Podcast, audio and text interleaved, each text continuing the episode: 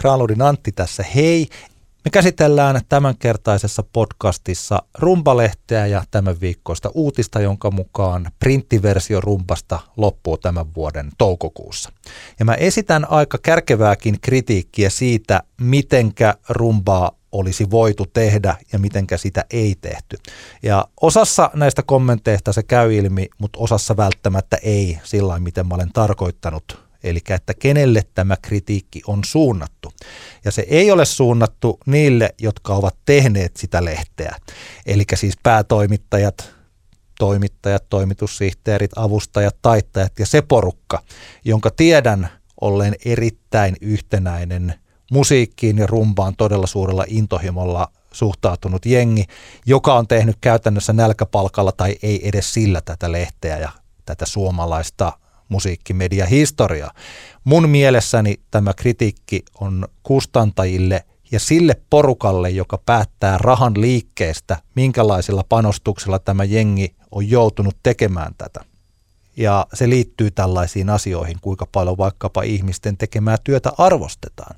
Ja se arvostus ei ole lähellekään aina ollut siellä päinkään kuin mitä taas se työn laatu on ollut. Ja itse asiassa sama porukka on tehnyt myös monia sellaisia asioita, mitä mä tuossa ehkä kritisoin, että miksei rumpa tehnyt tällaisia. Tiedän, että se porukka on tehnyt sitä, mutta se on aina lähtenyt sieltä ruohonjuuritasolta, ei tältä johtamispuolelta niin sanotusti strategisesti. Okei, nyt itse podcastiin.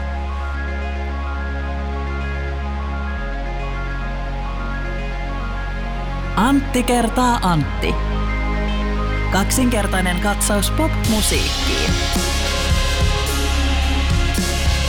Onko nähnyt Tim Burtonin klassikkoanimaatioelokuvan Nightmare Before Christmas? Kyllä, olen nähnyt. Se on hyvä Se on erittäin hyvä elokuva ja mä olen nyt tutustunut siihen uudemman kerran sen takia, että kun lapset pelaa Minecraftia, niin siellä mm. on olemassa tämmöinen Nightmare Before Christmas maailma. Okay. Mutta se ei liity tähän, mistä mä nyt puhun, koska Nightmare Before Christmas maailmassa, niin siellä äh, raivoaa toksinen maskuliinisuus, mikä on ihan hirveätä Joo. tietysti. Ja meidän kaikkien suureksi harmiksi niin tämä Jack Skellington, eli Nightmare Before Christmasin Jack, niin hän on tässä tällaisena niin kuin päälle pääsmärinä, että, okay. että naisia esineellistetään oikein Joo. kunnolla. Tota, Kerro lisää. No hän on ajatellut, että seuraava kerran kun tulee tämä pyhäinmiesten päivän juhla, niin naisilla ei ole paitoja päällä ollenkaan. Äh, asia selvä. Hän on ajatellut, että tota, lihaa tiski. Kyllä, niin kyllä. Tiedätkö mikä se kappale on, mitä siinä sitten lauletaan? En tiedä. This is Halloween, this is Halloween.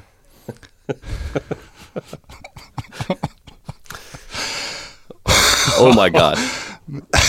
Minä otan taas kahvia.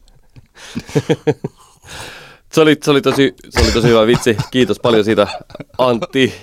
Tässä vastapäätäni istuu siis tosiaankin Antti Granlundi. Hyvää iltaa. Ja minä olen Antti Hietala ja sinä kuuntelet Antti kertaa Antti podcastia. Tämä on kaksinkertainen katsaus popmusiikkiin ja vitsihuumoriin. Vitsihuumori. Tämä tuli siis mieleen, kun nelivuotias poikani Emil laulaa sitä kappaletta. Kyllä, kyllä. Hän Juu, laulaa sitä juuri noin. Joo, kyllä. Mennään itse asiaan, joka on vakava Ehdottoman vakava. Me keskustellaan Rumbalehden printtiversiosta 13. päivä maaliskuuta, eli tämän viikon keskiviikkona. Kello 12 minunkin sähköpostiini plompsahti tämä tiedote. Legendaarinen musiikkilehti Rumpa jättää hyvästit aikakauslehdelle, kun viimeinen numero ilmestyy 24. toukokuuta 2019. Rumpa ilmestyi vuodesta 1983 saakka. Ensinnäkin mä ajattelin, että voisimme vastata, että onko tämä suruuutinen ja onko tämä merkittävä uutinen? Tai no eihän se, eihän se nyt eihän sillä tavalla, jos miettii ihan niin kuin käytännössä niin kuin rumpalehteä ja maailman tolaa, niin mä nyt näkisin, että tämä on välttämättä kauhean suruutinen, koska tämä on hyvin odotettu uutinen. Koska se niin kuin, tilannetta seuranneet tietävät, niin julkaisutahti on niin kuin, hidastunut tässä vuosien varrella ja, ja, ja sitten tämä on tavallaan niin kuin looginen nyt päätös tälle kehityskululle ihan selkeästi. Mutta että se, että onko tämä sitten niin kuin iso, isommassa kuvassa niin kuin surullinen asia, niin se on tietenkin toinen keskustelu. Niin, siis tämä nähdään helposti tällaisena kuvana tästä koko maailmasta niin. ja maailman menosta. Ja mun mielestäni tämä on myös sitä, mutta tämä on myös muita asioita. Mun yksi iso teesini on se, että printtimuotoisen rumpan ei olisi tarvinnut lopettaa nyt vielä 2019 ja minä perustelen sitä vielä, Joo. vielä tässä. Mut mä ajattelen, että voisimme ihan tällainen henkilökohtaiset kokemuksemme rumpaan ottaa tähän alkuun. Mikä sun suhteesi oli tähän lehteen? No mä, mä olin, olen ollut elämässäni rumpan tilaaja. Mä tilasin, mä just mietin, että mä varmaan niin tilasin sitä kotiin ehkä vuodet 2000-2004. Joo. Eli silloin kun olin tuommoinen parikymppinen ja sen päälle. Ja, ja tota, se oli, mä just piti tarkistaa oikein, että se oli varmaan pääosin, pääosin tota Mikko Aaltosen päätoimittaja kautta. Ja, ja tota, kyllä, kyllä se oli siihen maailman aikaan, niin se oli, se oli kyllä ihan semmoinen eh, minulle – tärkeä ja relevantti tiedon lähde niin kuin musiikkimaailmasta. Nyt tietenkin jälkikäteen on, tuossa oli, luin jonkun nyt artikkelin liittyen tähän rumban printtiversion päättymiseen, niin sitten tietenkin tässä kohtaan sitä ihmettelee, että miten me ollaan oltu siinä tilanteessa esimerkiksi, että, että meillä on ollut kuitenkin ehkä, ehkä Suomen isoin tai toisiksi isoin musalehti, jossa kuitenkin on niin kuin hyvin vahvasti tuommoinen niin kuin indie painotus. Mm. Tosin niin kuin vahvasti ollut aina, aina läsnä ja, ja tavallaan aina kun jos niin kuin morkataan rumpaa ja muuta, niin kyllähän se on niin kuin aika, aika, jotenkin tuntuu näinä päivänä. Jossain jutussa oli vaan niin kuin, esimerkiksi kansi jostain 2000-luvun puolesta välissä, jossa oli siis Jussi Ristikaarto tuosta Kevin yhtyeestä siinä kannessa. Mm. Ja, ja tota, kaikella rakkaudella Kevinille mun veljeni soitti Kevinissä ja muuta, mutta kyllähän se oli kuitenkin aika suhteellisen niin kuin pieni yhtye. Että, että sillä tavallahan, niin kuin, mä tiedän, että monella vaikka niin kuin India-puolellakin oli aika paljon niin kuin angstia rumbaa kohtaan ja koettiin, että vähän vääristä asioista kirjoitettiin. Mutta onhan se nyt tavallaan aika siistiä, että, että niin. he tekivät tuommoisia asioita. Totta kai siellä oli sitten välillä Nightwishia ja myöhemmistä antituiskua ja muuta, muuta kannassa, mutta kuitenkin niin kuin, jotenkin silleen, kun näinä päivänä kuvittelepa, että meillä olisi niin kuin merkittävä media, musamedia, joka nostaisi silleen niin kuin kärjekseen jonkun kuitenkin aika tosi pienen piirin indie artistin, niin, niin. crazy ajatus. On se.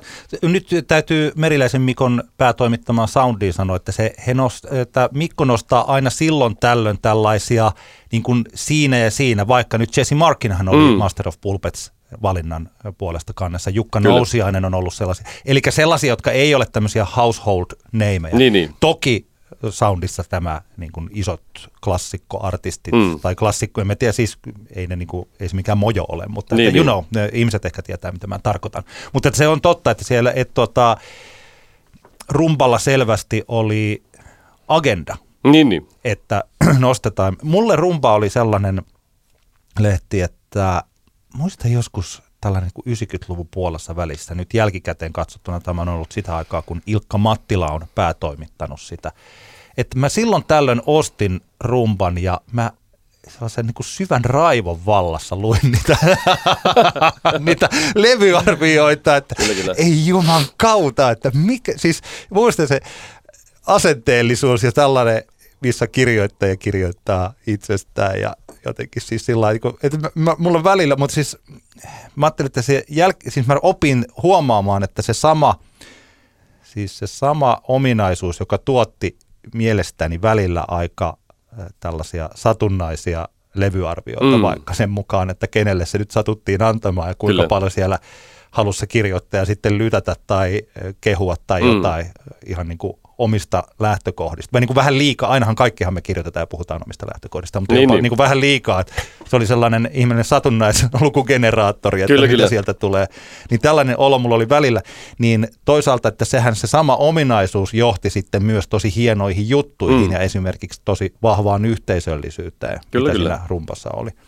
Että tuota, mä tilasin melkein tuon viime vuosikymmenen rumpaa. Mun mielestä okay. tämä Mikko Aaltosen päätoimittama aika ainakin oli tosi kunnianhimosta hyvää mm. lehteä ja siinä oli siis, no Mikko Aaltonen ja Antti Lähde oli siellä sitten silloin. Ja heillä oli, silloin tapahtui suomalaisessa musiikissa paljon mielenkiintoista, eli se, ne bändit, joista rumpa kirjoitti, niin ne jonkun verran breikkailivat ulkomailla mm. myös. Ei pelkästään tällaista niin kuin himiä, vaan että oli Sweatmasteria ja siis mm. tällaista puuhaa. Se 2000-luvun alku oli tässä indie rock skenessä aika innostavaa aikaa. Joo, paljon, paljon innostavampaa kuin mitä se siis tietyllä tavalla nyt on ehkä sillainen. En mä tiedä, kyllä se nytkin on, mutta että se oli, se oli niin kuin toisella tavalla innostava. Ja ainakin, niin, niin, ja meidän ikäisille mitä, mitä me oltiin silloin, niin, niin joo. se oli innostavaa, että, joo. että tämän ja, hetken 20 näkee asian ehkä jollain muulla tavalla. Kyllä, olet, olet, olet aivan oikeassa. Ja 2000-luvun alussa vielä siis suomalaiset bändit alkoivat viimein kuulostaa yhtä hyviltä kuin ulkomaiset verrokkiinsa. Siis osa niin, niin. suomalaisista bändeistä, kun siihen saakka koko tämä 80-luku ja 90-luku muutamia poikkeuksia lukuun ottamatta, jotain hassuja hanoirokseja tai kakkospistepirkkoja lukuun ottamatta, niin suomalaiset bändit oli vaan paskempia versioita niin.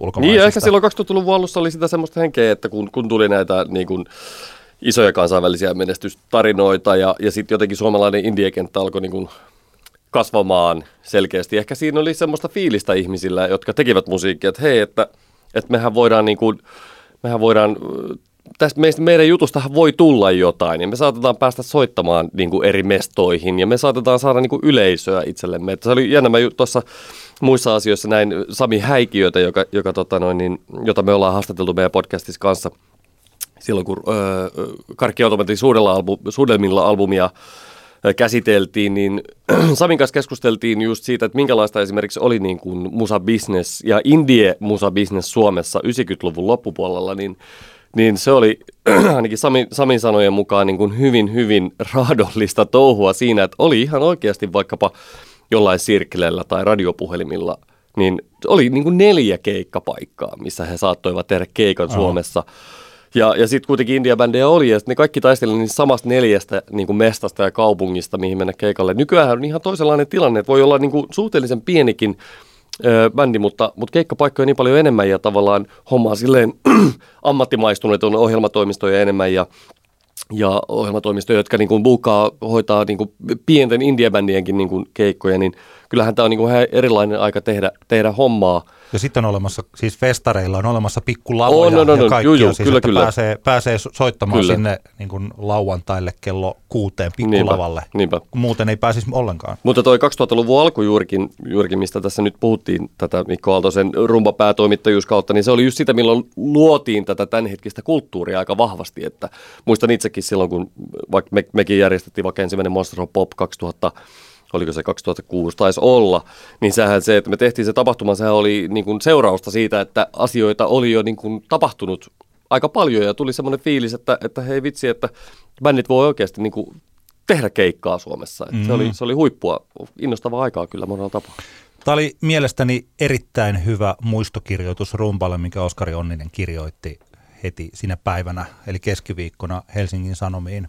Ja siinä oli monta hyvää pointtia, joista se perussääntö, mihin mä tuossa hetki sitten viittasin, että kun, ja mikä äh, tämmöinen teesi siinä kirjoituksessa, että kun Spotify tuli, niin se oli sellainen iso kuolinisku rumpalle ja se mm. oli sen tak- jälkeen se oli, siis että se tarve, mikä tällaisella ajankohtaislehdellä oli ollut musiikin esittelijänä, niin se leikattiin pois. Niin, niin.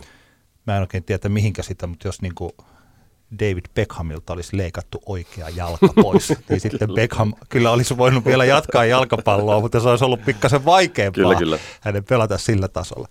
Eli kun ihmiset kuulee sitten Spotifysta ne levyt, niin mm. miksi he lukisivat rumpasta, että onko tämä hyvä levy tai että minkälainen, kannattaako tätä Niinpä. kuunnella tai kannattaako mennä levykauppaan mm. ja siis tällainen. Ja että sitten se siirtyi se painopiste tähän musiikin analysointiin, mm. mihin rumpa sitten siirtyikin. Ja tässä loppuvaiheessa teki pitkiä levyarvioita ja niin kuin, olikohan se Pekka Laine, joka kirjoitti nyt tässä tällä viikolla, että rumpa oli lehti, jonka kanssa oli kiva olla eri mieltä. Mm. Ja se oli tosi vähän sama, mitä itse asiassa mekin ollaan tästä podcastista saatu silloin tällöin palautetta. Niin, että teidän kanssa on kiva olla eri mieltä, kyllä, kyllä. vaikka mä en ymmärrä sitä, mitä kukaan voi olla eri mieltä meidän kanssa. mysteeri. Mutta joo, mä tunnistan ton tunteen ja kyllä mullakin se oli, se oli hyvin vahvasti läsnä silloin, tota, kun sitä tuli tilattua kotiin. Sieltä oikein niin kuin innolla alkoi niin kuin bongailemaan, että, että mikä juttu tällä kertaa mua niin kuin ärsyttää mm. tässä lehdessä. Ja se on, on tavallaan niin kuin, mä sanon tämän niin positiivisella sitä lehteä kohtaan, koska eihän kaikki julkaisut todellakaan herätä yhtään minkäänlaisia tuntemuksia. Ja, ja kuitenkin, koska rumpasane oli, oli, oli kuitenkin sit niitä niin kuin oikeasti kiinnostavia laadukkaita artikkeleita, niin se oli, se oli hauska, hauska kokonaisuus kyllä sillä tavalla. Ja tämä, mikä on tosi tärkeää, minkä nyt todella monet kirjoittajat ovat nostaneet siitä, se, että minkälainen nuorien kirjoittajien tämmöinen kehitysalusta mm. ja tämmöinen mikä jääkiekossa tai futiksessa puhutaan tästä kasvattajaseurasta? Niinpä, niinpä Siis, että niinpä. rumba on ollut sellainen kasvattajaseura todella monille, eh, todella niin kuin menestyneille, mm. tai en tiedä mikä on menestynyt, mutta siis sellaisille ihmisille, jotka ehkä tällaisena 17-25-vuotiaana eh, sillä ujoina lähettäneet jotakin, että voisiko tuosta eh, vois, voisiko tällaisen mun levyarvio vaikka julkaista. Niin, ja niin. rumpassa on ollut se perinne, että voi. Ja niin, että niin. Esimerkiksi just Antti Lähetteen ja Janne Flinkkilän osuutta uusien kirjoittajien kasvattajana ja tukijana mm.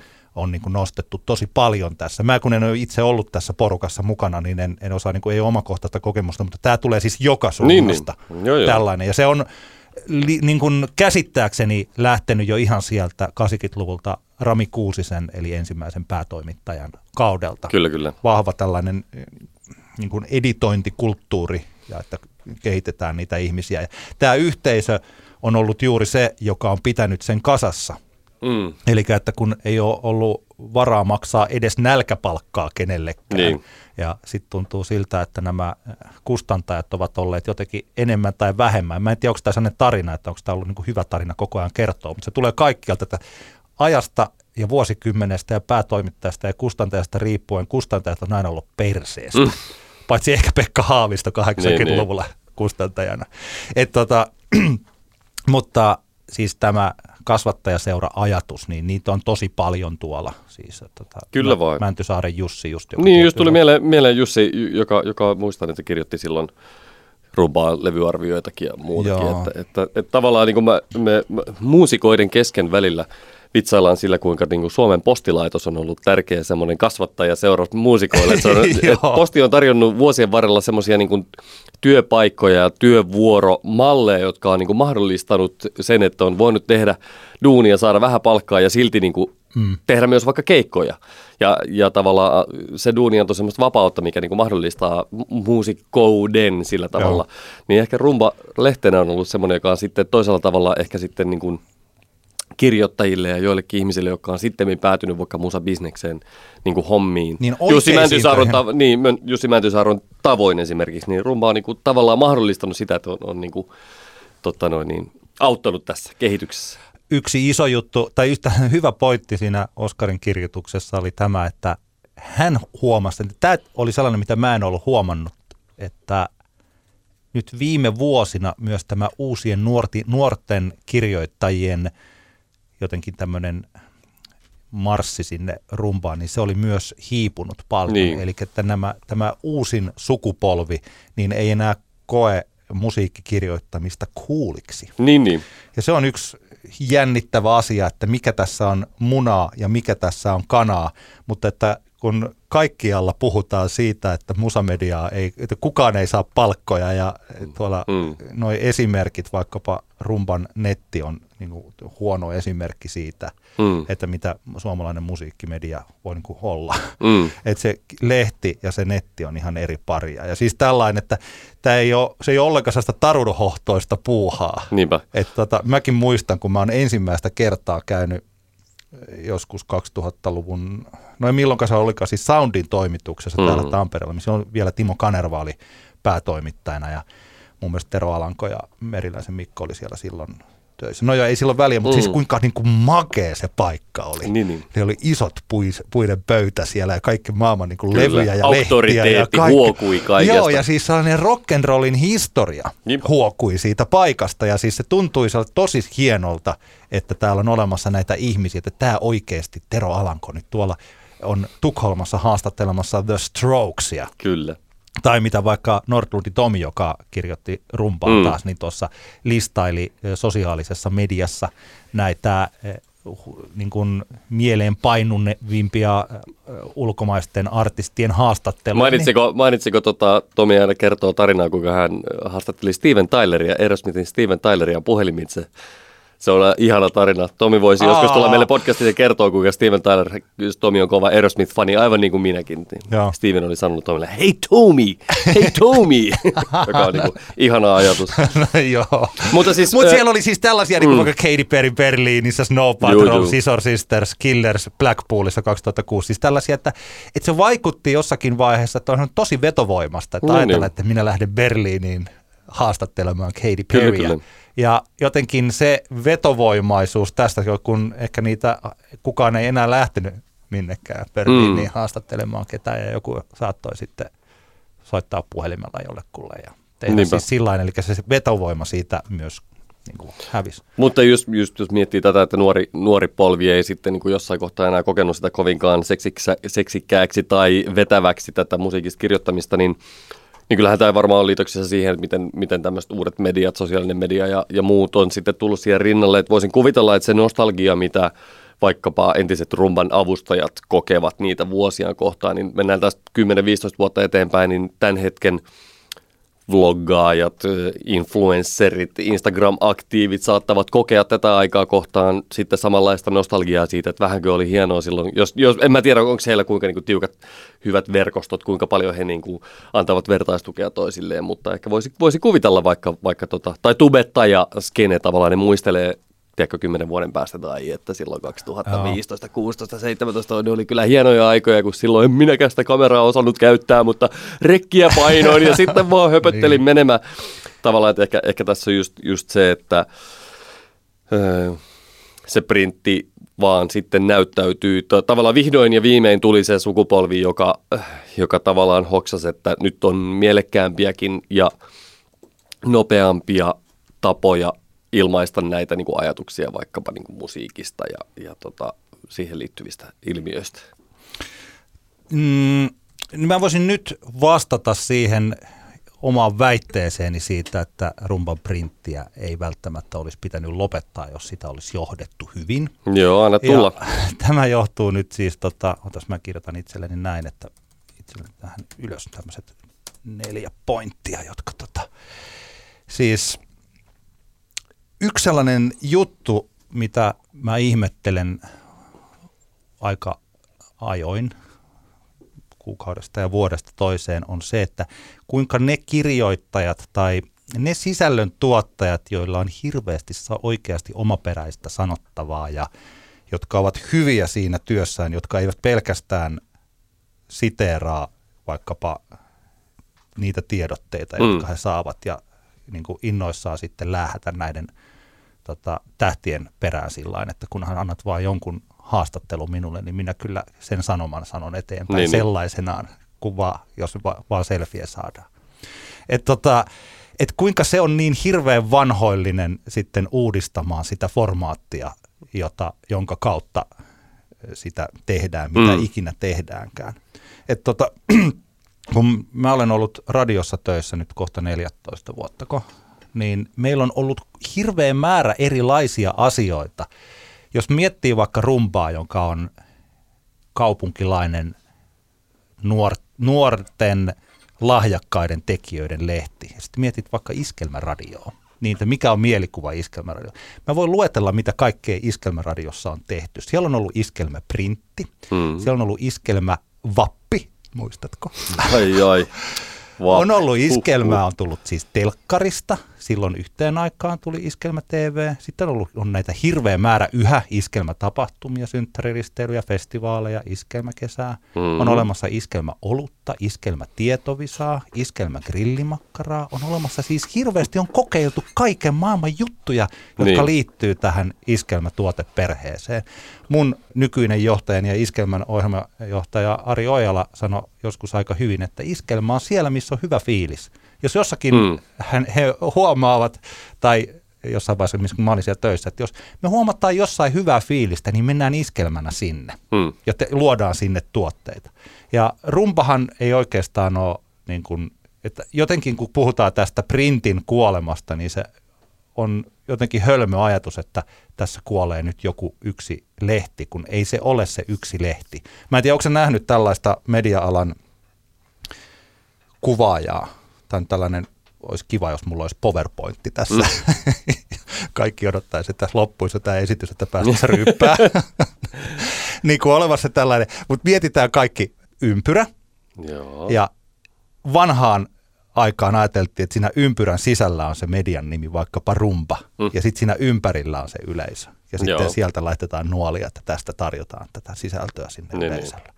Ja jos me puhutaan vaikka rumpan printin kuolemasta, niin mä huomaan, että tällainen ajatus tässä jotenkin tuntuu olevan. Joo. Ja mutta sitten taas jo tässä niin kuin vuosituhannen alkupuolella, vaikkapa Suomen kaupallisessa radioissa on otettu sellainen ajatus, että se on se sama ympyrä, mutta sen sisällä onkin se yleisö. Niin, niin. Ja sitten sen ympärillä on erilaisia palluroita, joista yksi on radio, yksi on lehti, yksi on netti, yksi on tapahtumat ja yksi on telkkari. Ja mm. sitten ne voi olla jotakin muitakin asioita siinä ympärillä.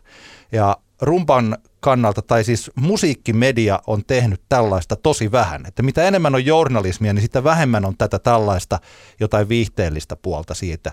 Eli mm sen brändin mahdollisuuksia ei ole lähdetty mitenkään hyödyntämään. Niin, niin. Ja tota, itse asiassa nyt voisi olla hyvä aika heittää vaikka tämä Laine Magazine, eikös, sinähän olet siis printtipuolella töissä. Kyllä päivätyökseni kyllä niin. printtiasioita. Ja lisäksi ei edes mikään sellainen printtilehti, joka tässä olisi perustettu 1950 ja tällaisten mm. vaikeiden rakennemuutosten kautta vielä ryömisi tässä ennen lopullista vääjäämätöntä tuhoa, vaan se on ensimmäinen numero tullut reilut kaksi vuotta sitten. Kyllä.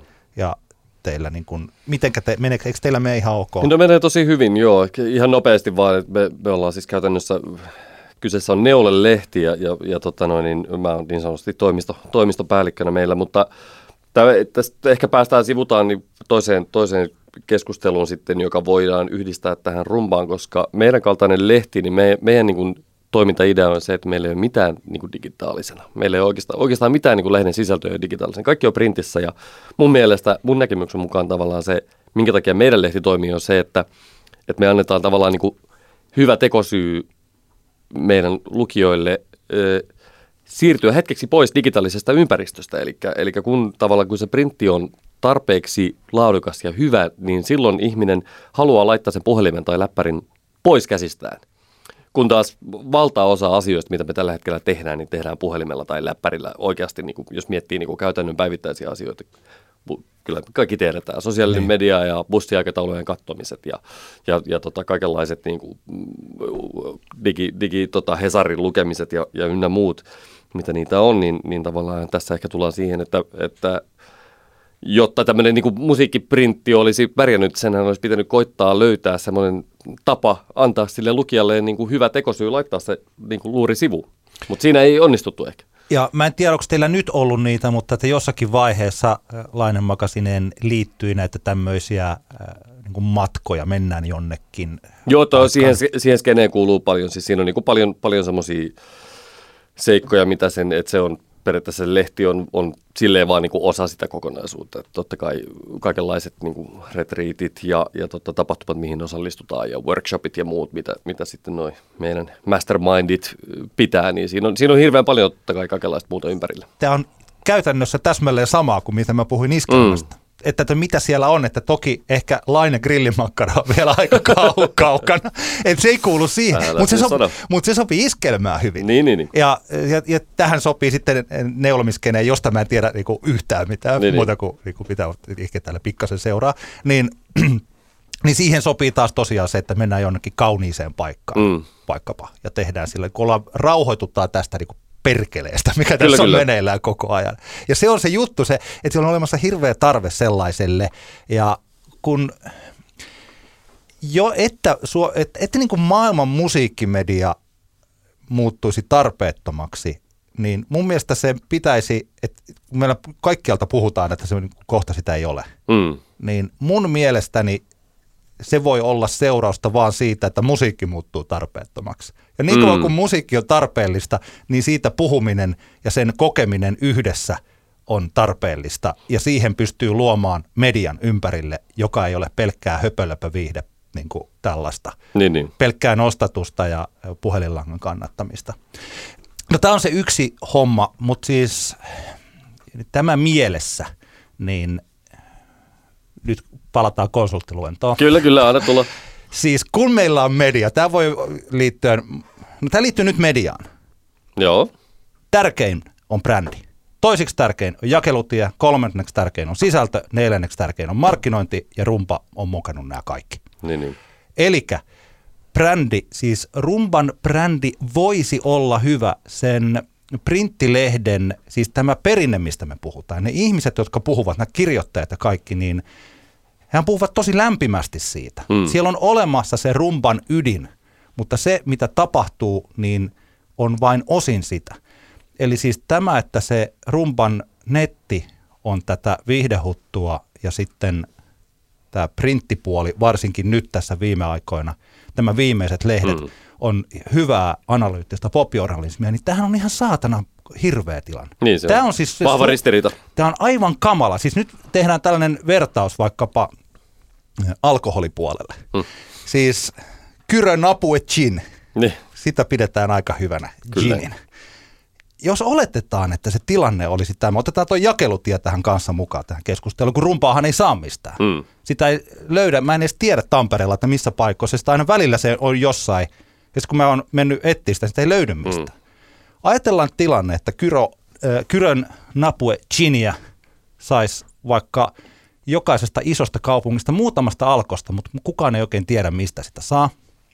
Ja sitä pidetään yhtenä maailman parhaista chineistä. Kyllä. No, mutta täsmälleen saman nimistä tuotetta saa kaikista Suomen baareista. Mm. Mutta se ei ole sitä samaa tuotetta, vaan se on ihan paskaa.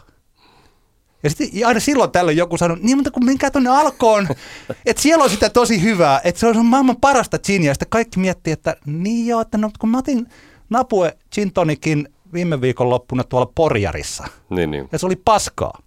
Ja se oli paskaa, koska se on eri tuote, mutta se on sama nimi. Eihän tässä ole niinku helvetinkään järkeä. Tämä on niinku kamalin, siis kamalin ratkaisu suomalaisen median historiassa lait tehdä rumpan netti sellaiseksi, mitä se oli, on mm. tällainen viihdepläjäys ja sitten siitä lehdestä toista. Tähän tuhoaa siis jokainen käynti siellä netissä tuhoaa sen printin brändiä ja tuhoaa sitä rumpan brändiä.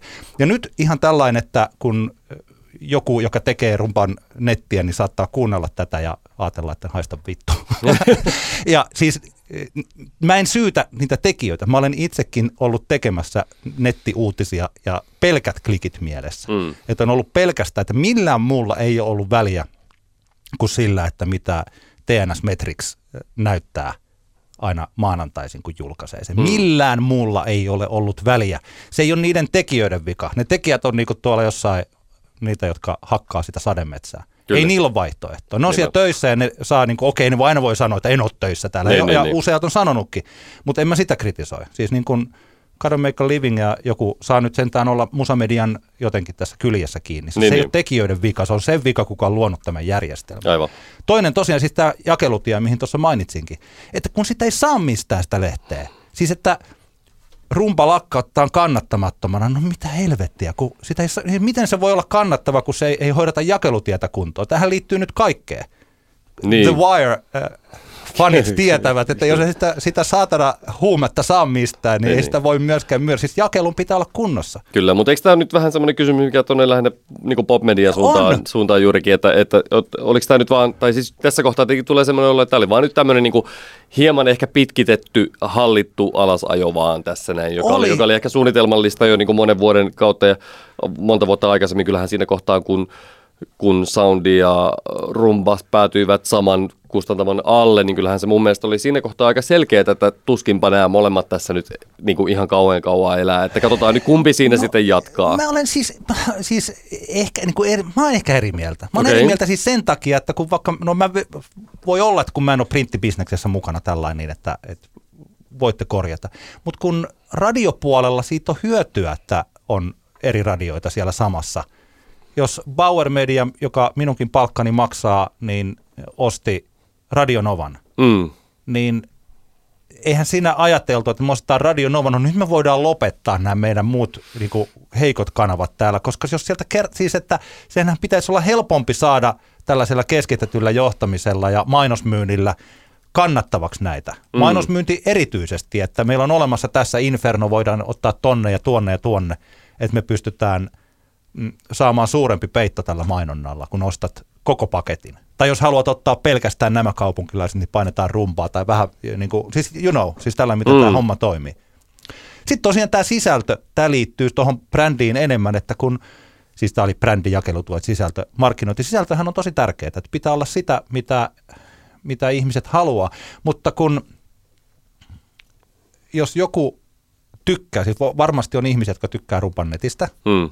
Ja sitten ne ostaa sen lehden ja ajattelee, että täällä on tällaisia pitkiä juttuja. Niin, niin. Miksi mä lukisin jotain tällaisia pitkiä tylsiä artikkeleja, kun mä haluaisin vaan tällaisia klikkiotsikoita.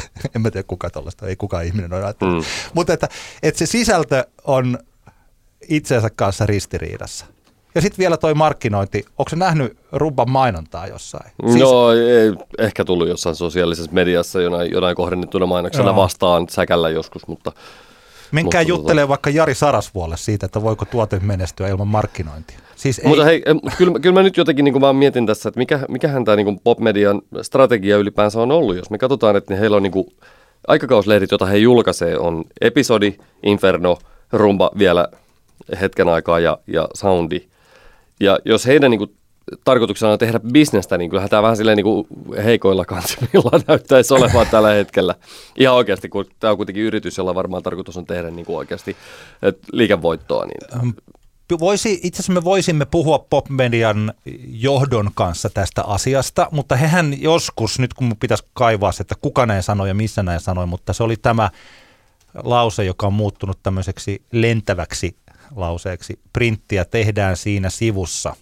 Niin, niin. Että 2015 taisi olla, milloin sanottiin, että rumpan printtiä lähdetään ajamaan alas ja keskitytään nettiä. Popmedia tekee nyt paljon erilaisia, mun mielestä tällaisia sisältömarkkinointiratkaisuja ja muuta, mm. että heidän heidän bisneksensä on ollut muualla. Mutta mä, mä vaan nyt tässä niin menin, menin esimerkiksi Common sivuille, joka on ilmeisesti, no se on yksi kolmesta PopMedian tämmöisestä niin verkko, verkkojulkaisusta, niin se on tämmöinen saitti, jossa on muun muassa tämmöisiä artikkeleita, että Riina esittelee uutuussukkahousut, nyt on aika tavalla seksikkäämpi malli, huh.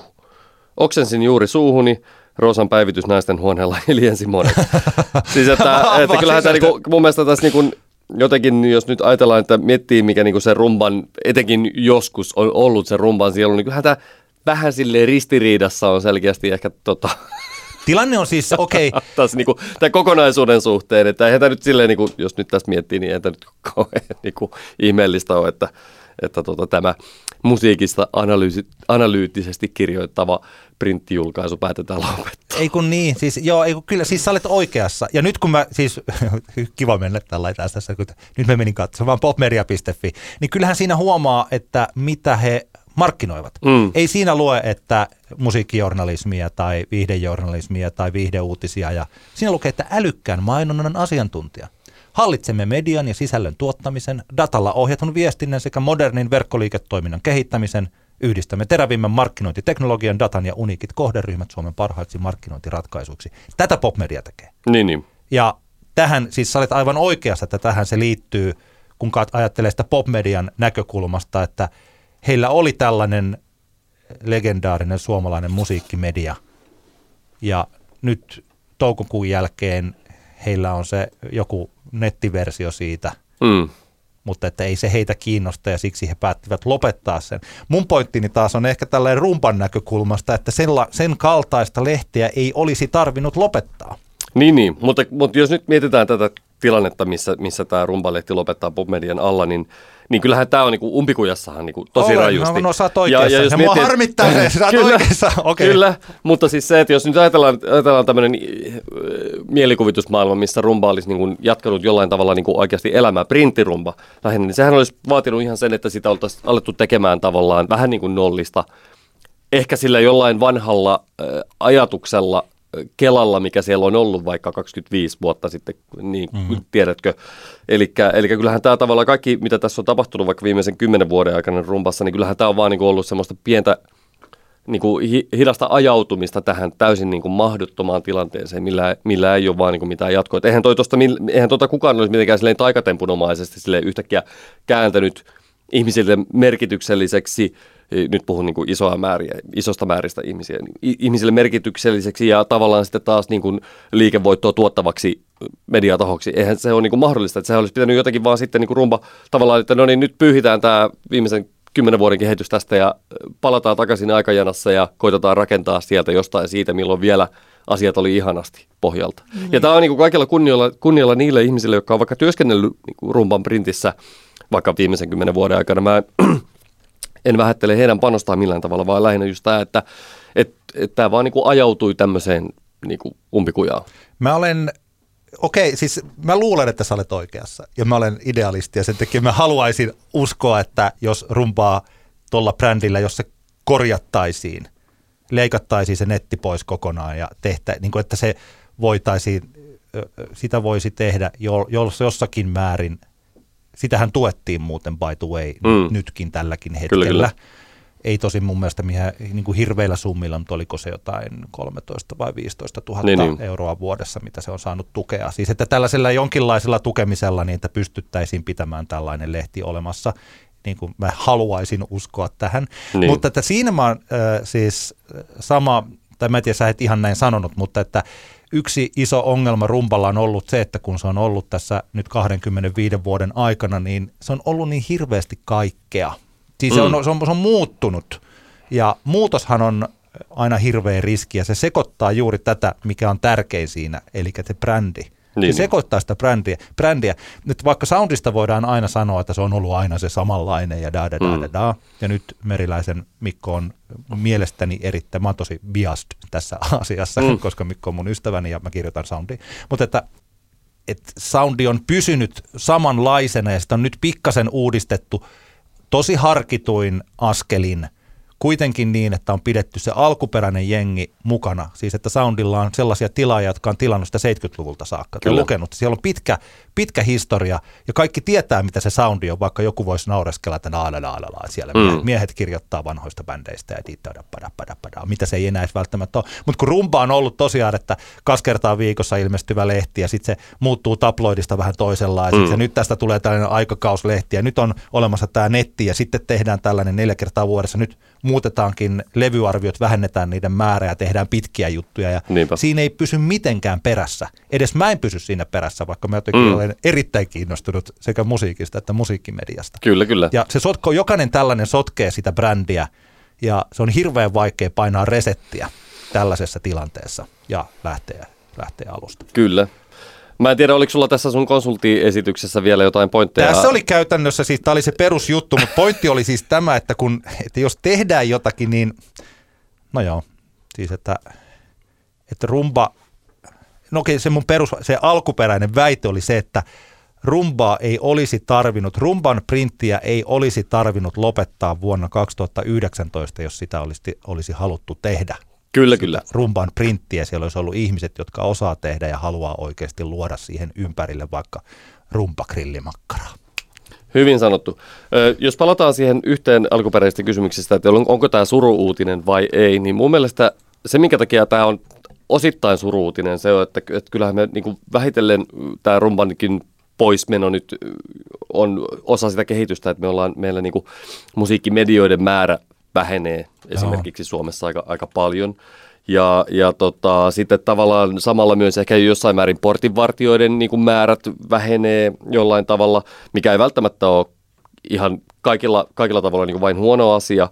Mutta kyllähän osittain, niin kuin, niin kuin Oskarikin Hesarin tekstissään mainitsi, niin Spotify on ollut tärkeässä roolissa vaikkapa rumban kuoleman, niin kuin, että se, tähän ollaan päädytty, niin – jotenkin kauhukuvissahan tässä niin kuin siintää semmoinen tilanne, jossa meillä on yksi portinvartija ja se on Spotifyn algoritmi ja ehkä Spotifyn kautta tehty ö, vaikkapa markkinointi, artistien markkinointi, mitä siellä tehdään, niin kyllähän se on mun mielestä ehkä semmoinen niin kuin tietynlainen kauhukuva, että jos meillä ei ole enää mitään muuta, muuta tota, tahoja, jotka meille suosittelee mm. asioita tai vinkkaa, että tämä levy on muuten oikeasti tosi laadukas levy, vaikka tämä nyt ei striimaa niin kuin, tiedätkö, viittä miljoonaa kahdessa päivässä. Niin mitä niin, tapahtuu sille ajatukselle, että kun sä kuuntelet tämän levyn, niin ehkä viidennellä kerralla se alkaa aueta ja kymmenennellä kerralla mm. sä tajuat, että kuinka upea se on. Niinpä.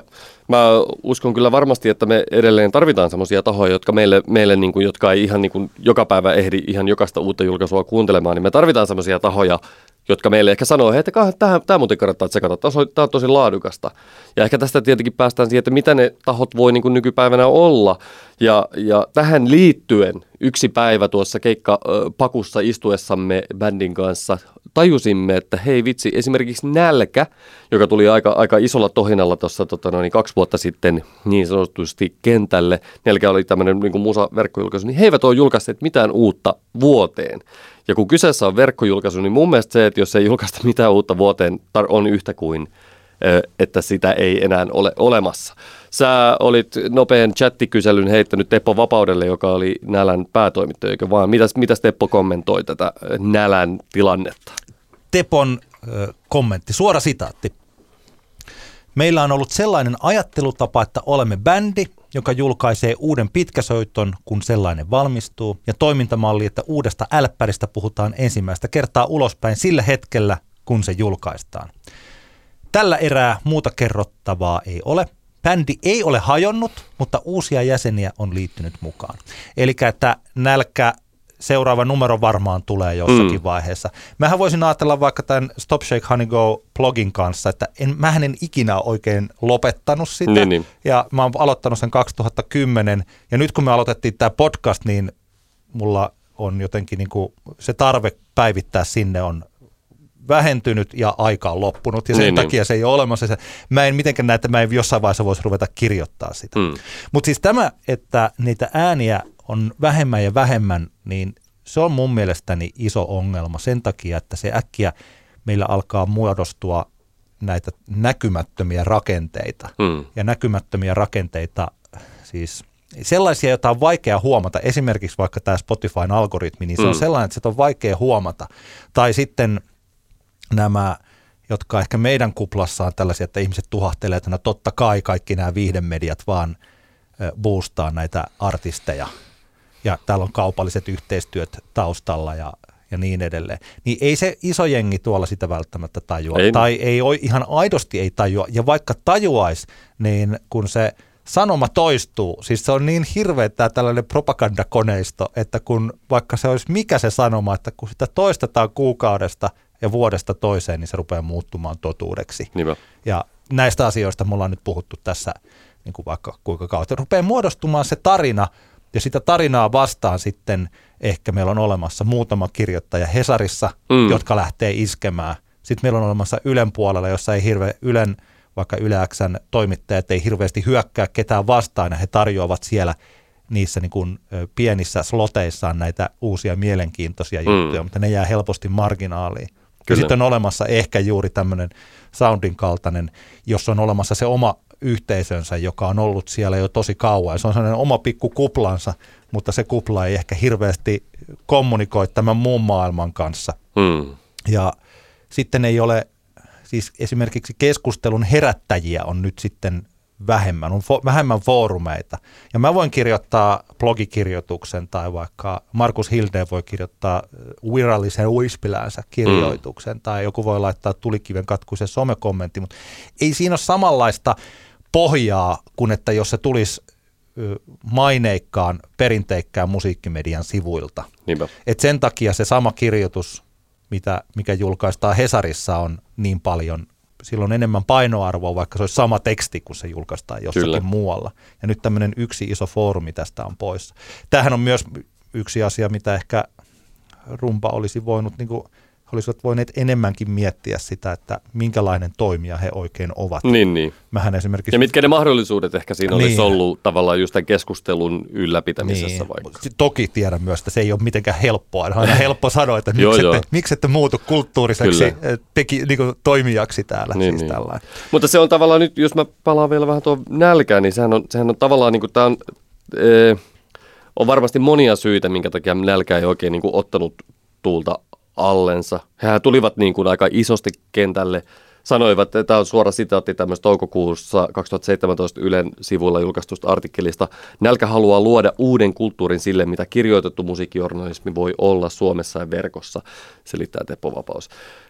Ja tämähän on niin kuin kauhean ihana, ihana semmoinen ajatus, ja mäkin muistan, että kun se, sitä niin kuin, tuli sitä ennakkohaippia vähän näillä ympärillä, että, että mahtavaa, että jotkut, niin kuin, jotkut niin kuin oikeasti niin kuin yrittää.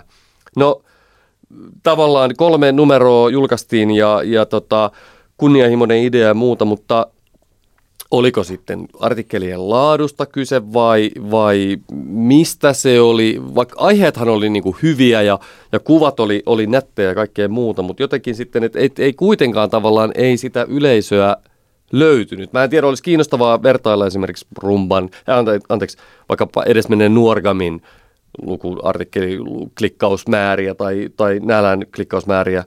Kummalla olisi ollut ehkä se niin kuin potentiaali, jos, jos vaan tekijät olisi, olisi jaksaneet niin kuin puskea vielä enemmän, niin kummalla olisi ollut potentiaalia niin kuin oikeasti kasvaa tavallaan merkittäväksi mediaksi. Olisiko kummallakaan ollut, mutta että, että onhan se niin kuin, äh, harmi, että kyllä harmittaa tavallaan, että, että nälästä ei tullut isompi juttu eikä, ja vähän nyt haiskahtaa siltä, että siitä ei varmaan ehkä tuukaan.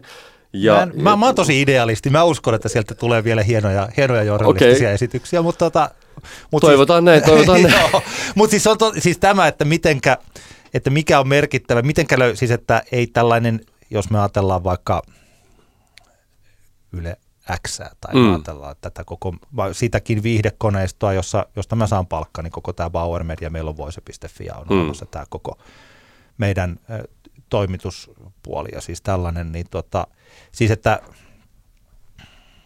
niin siis, että jos me tavoitetaan tällä Bauer Media tavoittaa viikossa 2,4 miljoonaa suomalaista, niin mitenkä, ja siis okei, okay, mehän ei olla niin musiikkimedia siinä mielessä, mm. että täällä ei sellaista musiikkijournalismia, se on, se on joidenkin muiden tehtävä kuin tällaisen niin kuin radiokonsernin.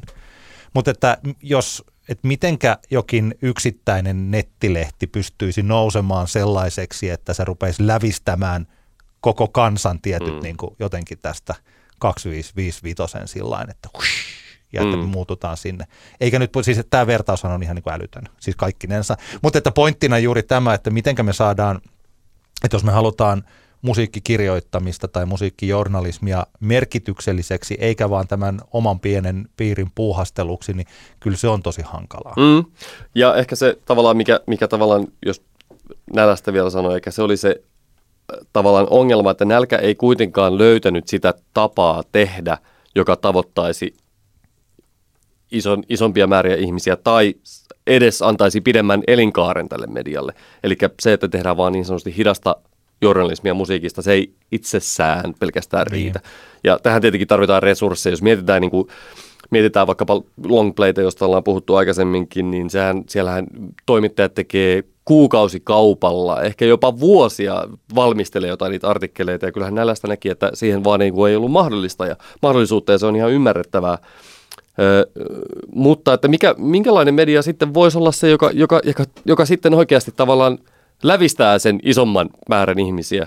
Ja, ja tota, mulla tulee mieleen, mä oon seurannut tässä viime vuosina ö, tavallaan lämmön, vihan, ärsytyksen ja, ja mielenkiinnon sekaisin tunteen tämmöistä jenkkiläistä vloggaa ja musa, ehkä häntä voisi kutsua jonkun asteiseksi musiikkijournalistiksi, tämmöinen Anthony Fantano, jolla on tämmöinen The Needle Drop-niminen – YouTube-kanava ja, ja tota, tämä on niinku mielenkiintoinen hahmo siitä, että hän, hän, hänen lempinimensä, hän itse kutsuu itseänsä The Bu- Internet's Busiest Music Nerd.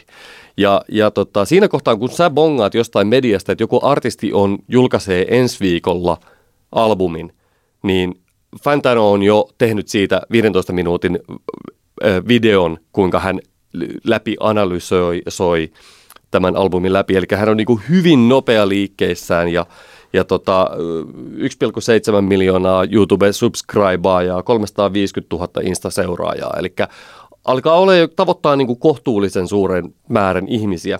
Jenkkilään tietenkin painottuu varmasti tämä yleisö. Ja tämä on niin kuin mielenkiintoinen keissi siitä, että Fantano, hän on selkeästi niin kuin, äh, fiksu tyyppi ja on ymmärtää sen, että, että hänen niin kuin semmoinen niin kuin henkilökohtainen, henkilökohtainen persoonan niin kuin brändinsä on tässä kaiken keskiössä. Ja se menee älyttömyyksiin siinä, että esimerkiksi välillä se just katsoi, että se oli Instastoriesissa se kuva, kuinka hän vetää leukoja, joka, ja, ja niin poispäin. Ja, ja silloin muutama tämmöinen sketsihahmo, mikä välillä niin kuin esiintyy näissä videoissa ja muuta. Ja, ja todella paljon selkeästi on niin kuin kyse niin kuin siitä tyypistä, että tämä henkilö on semmoinen, mikä, mihin ihmiset samaistuu ja ne haluavat kuulla, mitä mieltä hän, juuri hän on jostain niin kuin albumista. Ja ehkä joku niin kuin tämän tyyppinen hahmo voisi olla sitten semmoinen, minkä, minkä kautta esimerkiksi meillä täällä Suomessakin onko se sitten joku podcasti vai onko se joku... Tarkoitatko, joku, että Antti kertaa Antti on luomassa kohta YouTube-imperiumia? Jossa me vedämme leukoja. Kyllä. Tota, se voi olla, että jää, jää toteutumatta. No, mutta, mutta anyway, tuli vaan mieleen, että, että, että että ehkä tämä niinku tämmöinen Fantano-tyyppi, se on selkeästi semmoinen hahmo, jonka mä voisin kuvitella, että hän oli rumban avustaja vuonna 2004. Niin. Tiedätkö?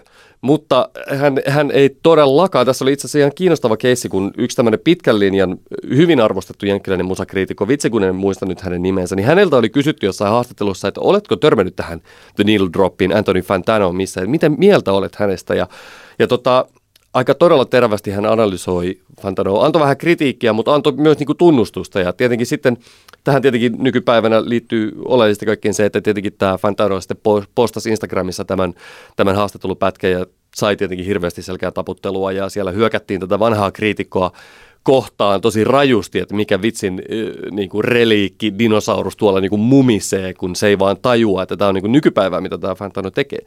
Mutta anyway, tämä on niin kuin kannattaa käydä tsekkaamassa tämä YouTuben hakukenttä vaan The Needle Drop. Sieltä löytyy varmasti jokaisesta vähänkään relevantista indie rap metallialbumista arvostelu. Niitä voi käydä ku- kuuntelemassa ja katsomassa miettimässä, että onko, onko samaa mieltä Fantaron kanssa. Ihan huikeet nämä osastot täällä. Mm. Siis tällainen niin kuin tosi kuvaava. Näihin pääsee hyvin mukaan.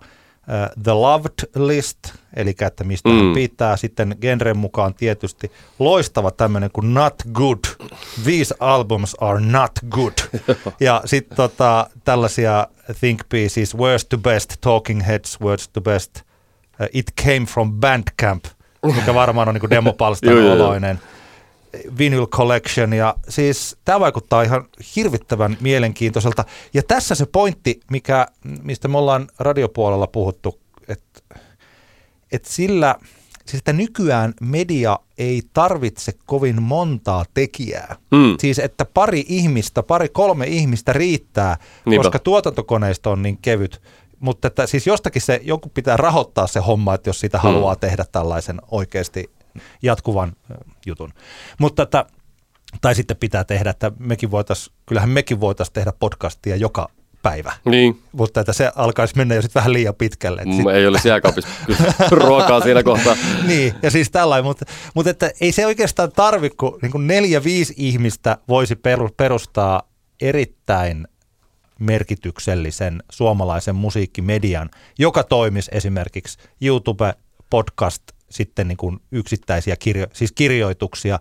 Mun mielestäni eh, viikoittain pitäisi tulla sitä materiaalia. Mm.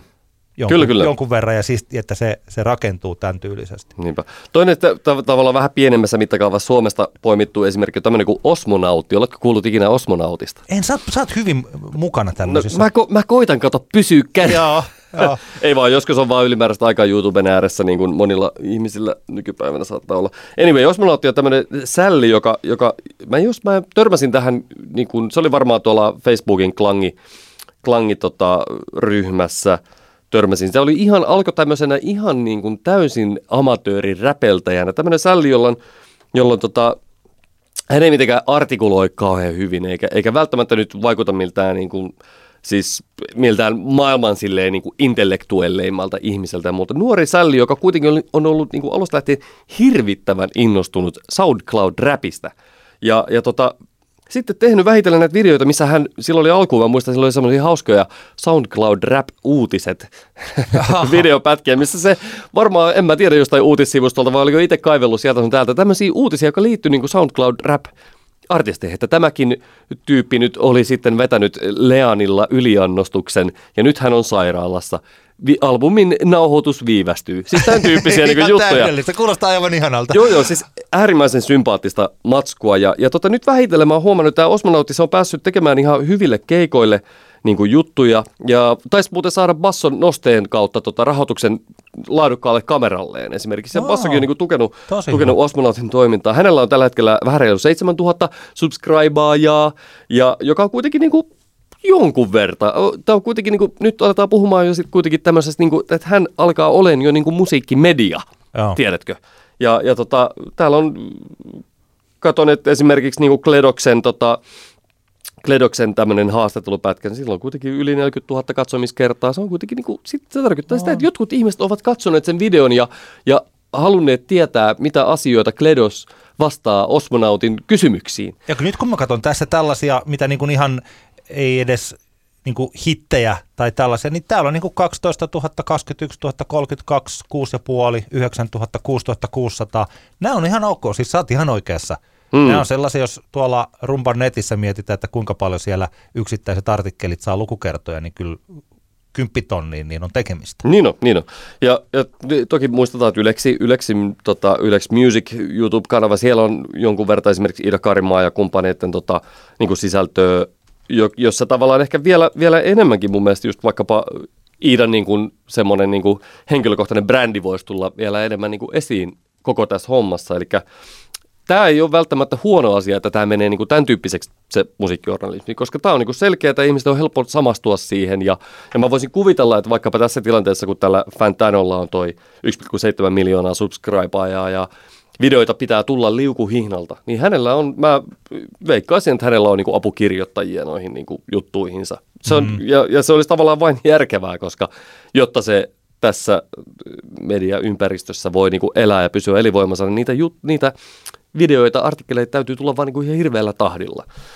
Eli ehkä, ehkä tosta sitten löytyy se tavallaan semmoinen, olisiko rumpa voinut vaikka sen sijaan, että ne täyttää niiden nettinsä tuommoisilla tota, no niin, täysin tyhjäpäiväisillä klikkiotsikoilla. Olisiko he voinut alkaa tekemään vaikkapa videoita, missä laadukkaat tai ammattitaitoiset tai ainakin hyvin innostuneet avustajat vaikkapa kamera edessä analysoi niin kuin vaikka jotain vitsi albumeita tai musavideoita tai whatever. Olisivat voineet tehdä sitä ja montaa muutakin asiaa, jos tosiaan, mä, niin kuin mä yhä mä ehkä tässä voi toistaa sen, että mä katson, että tämä lähtee sieltä johdosta ja kulttuurista mm. ja innostamisesta ja siis sellaisesta, että arvostetaanko ihmisten työtä, kun niin, niin. jos on olemassa sellainen kulttuuri, että ne printin tekijät kokee, että se on tärkeää, niin siis kun innostuneesta ihmisestä mm. saa irti niin, kuin niin perkeleesti. Niinpä. Ja sellaisesta, jota tuntuu, että teidän homma on tässä sivussa, kun me luodaan näitä markkinointiratkaisuja, niin siitä ei saa niin, irti niin, yhtään mitään. Mä luulen, että tuolla on tosi paljon ihmisiä rumpassa, joko printin tai tuon netin puolella, jotka on suunnitellut kaiken maailman tollasia ja mm. sitten jossain vaiheessa ajatellut, että no antaa olla sitten. Niinpä. Siis tällainen, että se olisi hyvin mahdollista. Tietysti yksi juttu, mikä on tämmöinen aina se kiusallinen homma, joka ymmärrät, että joku voi hyvin väittää vastaan, mutta että jos vertaat joskus kriitikkoraadin Best of Year albumilistoja mm. ja lukijoiden Best of Year albumilistoja, niin oletko joskus huomannut, että ne ei ole samat levyt? Joo, se on, se on kyllä se että on hyvin, olisiko, hyvin mielenkiintoista. Että olisiko joskus mahdollista, että maailmaan tulisi sellainen musiikkimedia, joka kirjoittaisi niistä yhteyistä analyyttisesti, joista ne lukijat ja kuuntelijat oikeasti Niinpä. tykkää? Tykkää. Tämä on, tämä on tietenkin se. että voisiko joskus se. joku miettiä tällaista asiaa, että pitäisikö sinne myös palkata sellaisia ihmisiä, jotka tykkää niistä samoista bändeistä kuin ne lukijat ja kuuntelijat. Näinpä. Tämä on, tota... tämä on, tämä ollaan, aletaan olemaan tavallaan ongelman ytimessä myös, kun puhutaan rumpasta ja, ja soundistakin. Kaik, kaikista, siis näistä, tota, että, se, että kyllähän sen pitäisi olla, jos me urheilusta niin helppo ajatella. Siis, mm. Siis, että, että miten meillä voi ikinä olla sellainen uh, urheilukirjoittaja, joka ei pidä niistä lajeista tai ei niin. ymmärrä niitä samoja asioita kuin se yleisö. Tai kuvittele, kuvittele vaikka semmoinen tota noin, niin, urheilulehti, joka, joka tekee pitkiä henkilöhaastatteluita siitä, joka tuli 50 kolmanneksi miesten 50 kilometrin hiidosta. Että, joo, tota... Kun se on välillä on ok tehdä niin, niin. juttuja, mutta että sellainen. Kyllä. Joo, ja ehkä on... tähän, tähän liittyy just tämä ihmetykseni siitä, kun Kevin yhtyi justi Ristikarto rumpan kannessa. Että, et totta kai se oli aivan mahtavaa ja siis Jussi Ristikarto tekemiseen, hänellä on mahtava Super Fjord-bändi nykypäivänä ja niin. hänen tekemisensä äh, sallisin mahdollisimman suuren yleisön, mutta voisin kuvitella, että sinä päivänä kun se lehti niin kun napsahti monilla postiluukusta, niin kuka helvetti tää on? Joo. Ja mä tiedän nyt jo tässä vaiheessa, että joku mielessä, ja taas siellä ajatellaan, että kyllä kansa tietää, että ruvetaan tekemään kansanradio sitten ja da, da, da, da, da, da. Niin. Ei tässä ei ole kysymys nyt siitä. Nyt jokainen sen tajuaa, mistä tässä on kysymys. Kyllä. mä luulen. Että on olemassa siis myös hyvää suosittua musiikkia. Tämä on se, Näin on. Se, tämä on se yksi asia siinä. Mutta että tällaisia asioita, jos mä nyt yhden niin kuin, ei, mä että me ollaan puhuttu aika pitkästi tästä, mikä on tosi hyvä juttu, Joo. niin mikä olisi sellainen musiikkimedia, jonka sä haluaisit? Mulla on siis itselläni mielessä sellainen, mitä mä haluaisin. No mä oon tätä koittanut miettiä, että, että mikä, mikä se voisi olla. Mä en ole päässyt, mä en ole päässyt lopputulemaan. Sanotaan näin, että, että toi tää The Needle Drop, jos hän ei olisi ihan niin ärsyttävän oma hyväisen Besserwisser tämä jätkä. Kukapa meistä Kukapa ei, meistä ei olisi. Niin, olisi. niin sanotaan näin, että se olisi kyllä aivan niin kuin, niin kuin mahtava, mahtava konsepti kyllä meikäläisille. Ihan varmaan tuolta, jos mä nyt jaksasin kaivella oikeasti, niin varmaan YouTubesta löytyisi minulle oikea henkilö. Mä en tarvitse kovinkaan paljon tällaista äh, Siis ensinnäkin se klikkijuttu, niin se kokonaan niin helvetti. Ei, joo, se, ei se toimi musiikkipuolella. Ei sillä ole niin kuin mitään tekoa siellä puolella. Niin, niin. Ja tällaisissa, että tota, hassu sattumus, joka tapahtui jollekin bändille jossain kiertoilla, niin kuin vitut. siis ihan oikeasti. Joo, joo. Ei kiinnosta ketä. Siis jos me tehdään musiikkimediasta, tehdään intohimoisesti musiikkiin suhtautuville ihmisille, mm. jotka oikeasti rakastaa sitä si- muutakin kuin pelkästään sen musiikin kuuntelua. Ja sen pitää olla joku siis tällainen. Niin kyllä mä tykkäisin, että on olemassa siis tota, tällaista siis persoonavetoista keskustelua. Mä tykkään tästä, mitä me tehdään tietysti. Mm. Ja mä tykkään Access All Areasista ja mä tykkään PS Tykitellä. Mä kuuntelen kaikki jutut.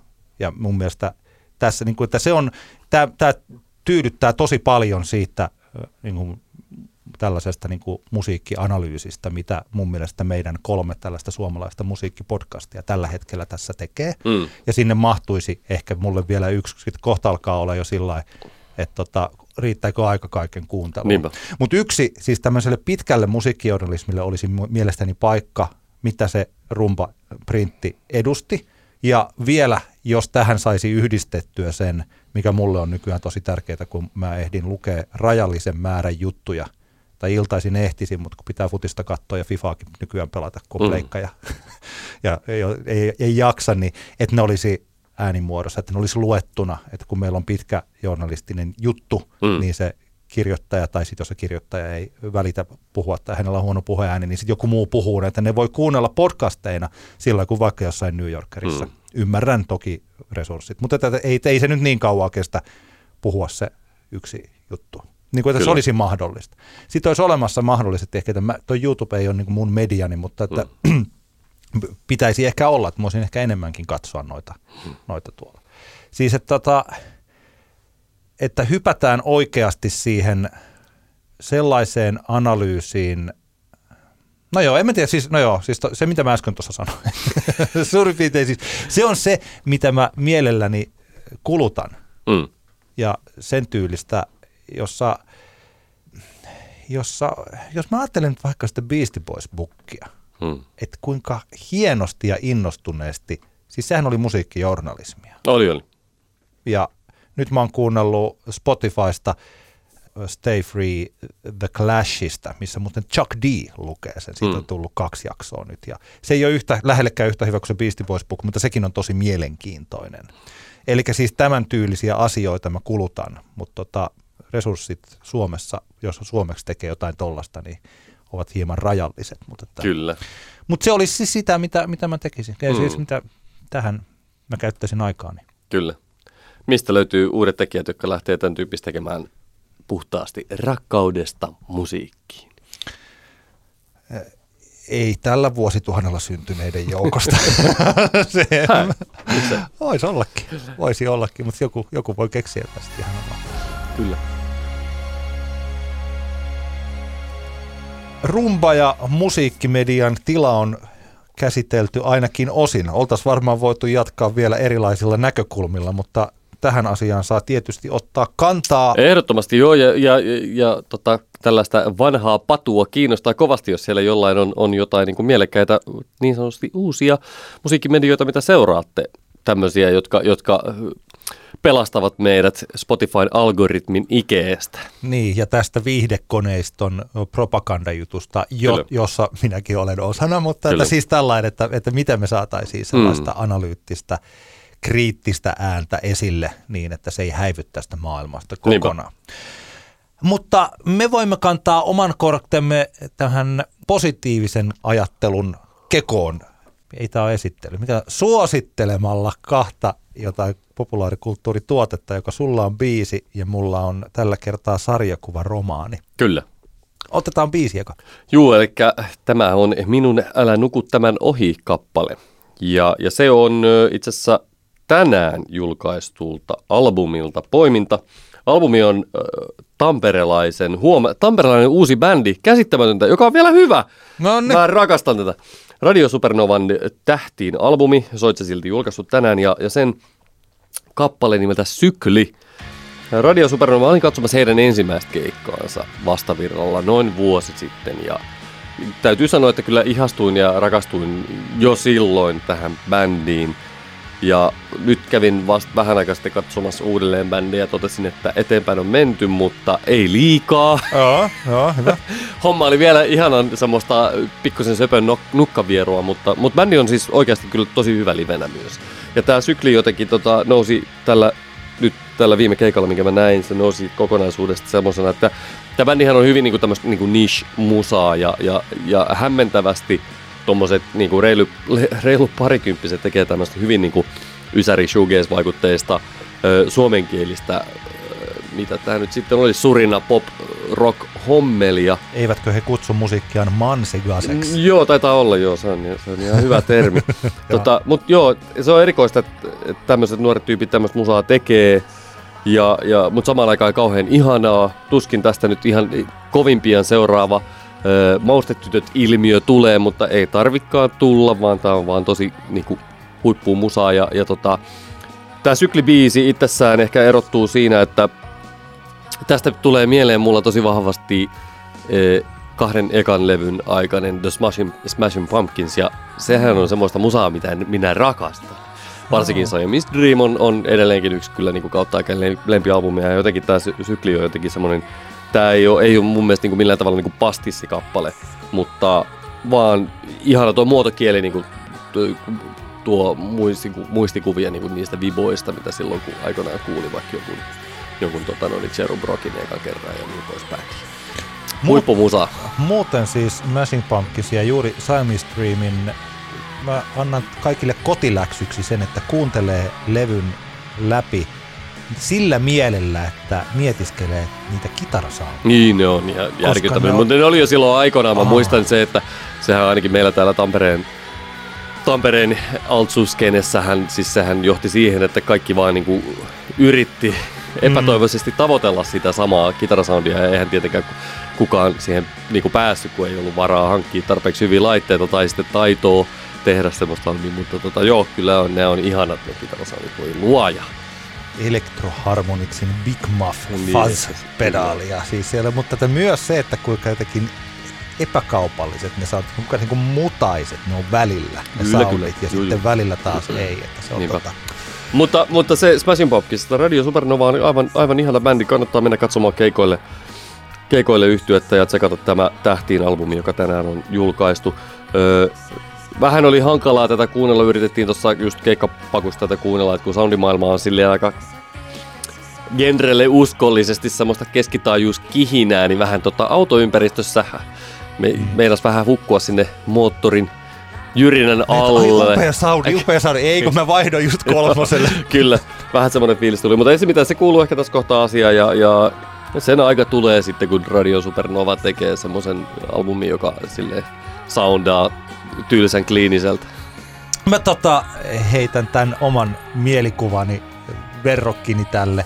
Ja se on toinen tamperelaisbändi, eli Q tai K, eli COO. Ja COO taisi julkaista vain tämän yhden tietyissä aika pienessä piirissä legendaarisen EPn, jonka Heavenly Blue-kappale on tämmöisen suomalaisen shoegazin kirkkaimpia helmiä. Mm.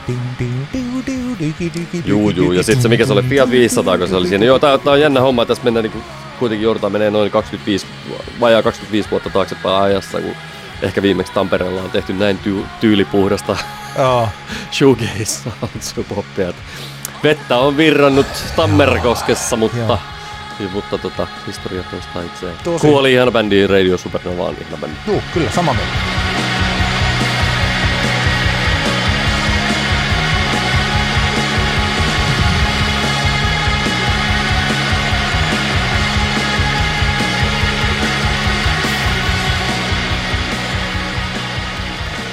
Mulla on sarjakuva romaani tällä kertaa. Voi että mua tässä, kun luin tämän eilen, niin mulla tuli sellainen olo, että miksi mä oon pudonnut suomalaisesta sarjakuvaskenestä. Mä olin täysin intohimoinen suomalaisen sarjakuvan suurkuluttaja ehkä vuodet 97-2007 suurin piirtein samoja aikoja, kun asuin täällä keskusta-alueella ja tuli käytyä ostettua, jos nyt ei kaikkia suuren kurpitsan julkaisuja, niin aika lähelle kaikkea. Ja sitten jos jossain tuolla YO-talolla myytiin tällaisia omakustanne sarjakuvakokoelmia tai jotain, aina joku sellaisesta kivasta jäähyväiset muovikasseille kangaskassista, niitä mm. kauppasi johonkin hintaan, niin mm. mä aina ostin ja lueskelin niitä, eli aivan innoissani kaikesta. Sitten se joskus jäi. Ja nyt kun mä luin tämän, joka ei ole enää mitenkään indietä vaan tämä on siis aivan upea, upea teos, niin tuota, tuli semmoinen olo, että mun pitää palata takaisin sarjakuvan lukijaksi. Tämä on siis Aino Louhen mielikuvitustyttö, lyhyin ajatuksin ja todella kauni, kauniiden kuvien, niiden kautta etenevä teos, eli että tämän lukee kuitenkin aika nopeasti, mutta että tämä on sellainen, että tämä tekee mieli lukea monta kertaa ja sitten pysähtyä yksittäisiin aukeamiin ja ruutuihin ja miettimään, mitä tässä tapahtuu. Mulla sattumoisin äh, radiossa, niin Aino kävi mulla haastattelussa tällä viikolla, että mä olen myös taiteilijan itsensä kanssa keskustellut tästä kirjasta ja hänen taiteen tekemisestään. Aino Louhi on siis kuvataiteilija, kuvittaja, sarjakuvan mm. tekijä. Ja hän on aloittanut tämän tekemisen vuonna 2011. Hän on saanut inspiraation tähän, siis täällä elokuvateatteri Niegarassa erään elokuvan jälkeen. Hän on päättänyt, että hän tekee niin kuin jotakin tähän verrattavaa ja todella sydämeen käyvä tämmöinen, voisi olla niin kuin kasvutarina tässä alussa. Tämä lähtee siis nollasta ikävuodesta erästä ystävyydestä ja sitten siitä seuraa ihastus ja sitten hmm. nuori aikuisuus. Kuka se oli julkaissut? Mulla tämä on, suuren, tämä on, suuren, suuren, tämä on suuren, suuren kurpitsa, Aivan. se on tuossa toi on siis tosi koskettava teos. Toi on siis to, ne tarinat, toi on ehkä semmoinen, että jos mä vertaisin tota vaikka tuossa niin sarjakuvan romaaniksi sanon, niin tuossa on paljon tällaisen koskettavan runoteoksen ominaisuuksia, siis silloin kun sitä lukee, koska siinä on tosiaan yksittäisiä lauseita, jotka, että se koko tarina tapahtuu tämän henkilön pään sisällä ja hänen tunteidensa kautta. Ja mä itse asiassa voin lukea yhden omasta mielestäni tämmöisen niin kuin hienon, hienon lauseen täältä, joka menee sillain, että kun yläaste päättyy ja jatkamme eri kouluihin, meistä on tullut ystäviä ja minä olen rakentanut todellisuuden viereen haavemaailman. Kaunista. Tämä on oikeasti, siis tämä on tosi ihana ja tätä ei pysty kuvaillen kertomaan, kuinka hyvä on Aino Louhen mielikuvitustyttö. Mm mä todella ihastuin tuohon ja se on, on upea, upea teos ja jos jaetaan sarjakuva Finlandia tai jotain, niin jos tämä ei ole ehdokkaana, niin sit muiden pitää olla kyllä tosi hyviä. Kyllä. Ainoa upea taiteilija kyllä. Tiesitkö muuten, että muistat varmaan Kristiina Louhen Ainokirjat? Siis mä en muistanut niitä, mä en tajunnut, että Kristiina Louhi on Ainon äiti, kyllä. paitsi että tämän haastattelun perusteella mä, hän kertoi sen ja sitten mä vasta tajusin, että meillä on yksinen ainokirja, Ainon äiti on väsynyt tai joku sellainen, no. joka on, ne on 80-luvun klassikoita. Kyllä, kyllä. Peukut täältä Ainolle. Tota, tässä kohtaan muistuttaisin sitä, että 27.3. Tampereen kafe, Arthouse Cafe Kehräsaaressa vietetään kolmas levyraati. Tervetuloa kaikki sinne. Kello 19.00 alkaa. Meillä on siellä raadissa vakivieras Ville Pirisen lisäksi tamperelainen taiteilija, kuvataiteilija, tatuoija Kaija Papu. Sitten meillä on monia titteleitä omaava Emmi Nuorgam siellä muun muassa blogia pitää ja tapahtumatuottajana toimii ja niin poispäin. Ja sitten meillä on muusikko Tenho Mattila siellä myös. Eli erittäin mielenkiintoinen raati tulossa taas ja, ja tervetuloa sinne. Toivottavasti pääsette paikalle ja tulette ehdottamaan meille kappaleita sinne meidän levyraatiin. Kyllä, kyllä, kyllä, kyllä, kyllä, kyllä, kyllä, kyllä. Ja sähköpostia voi lähettää anttiantti.gmail.com ja Facebookissa voi tulla kommentoida ja heittää, heittää tota kritiikkiä tai esimerkiksi näitä musiikkimediavinkkejä, mistä tuossa aikaisemmin puhuttiin ja niin poispäin. Eipä siinä sen kummempaa. Tämä oli Antti kertaa Antti, kaksinkertainen katsaus pop-musiikkiin. Kyllä vain. Kiitos kun kuuntelit. Ensi viikkoon. Ensi hei viikkoon. hei. Hei. Antti kertaa Antti. Kaksinkertainen katsaus pop-musiikkiin.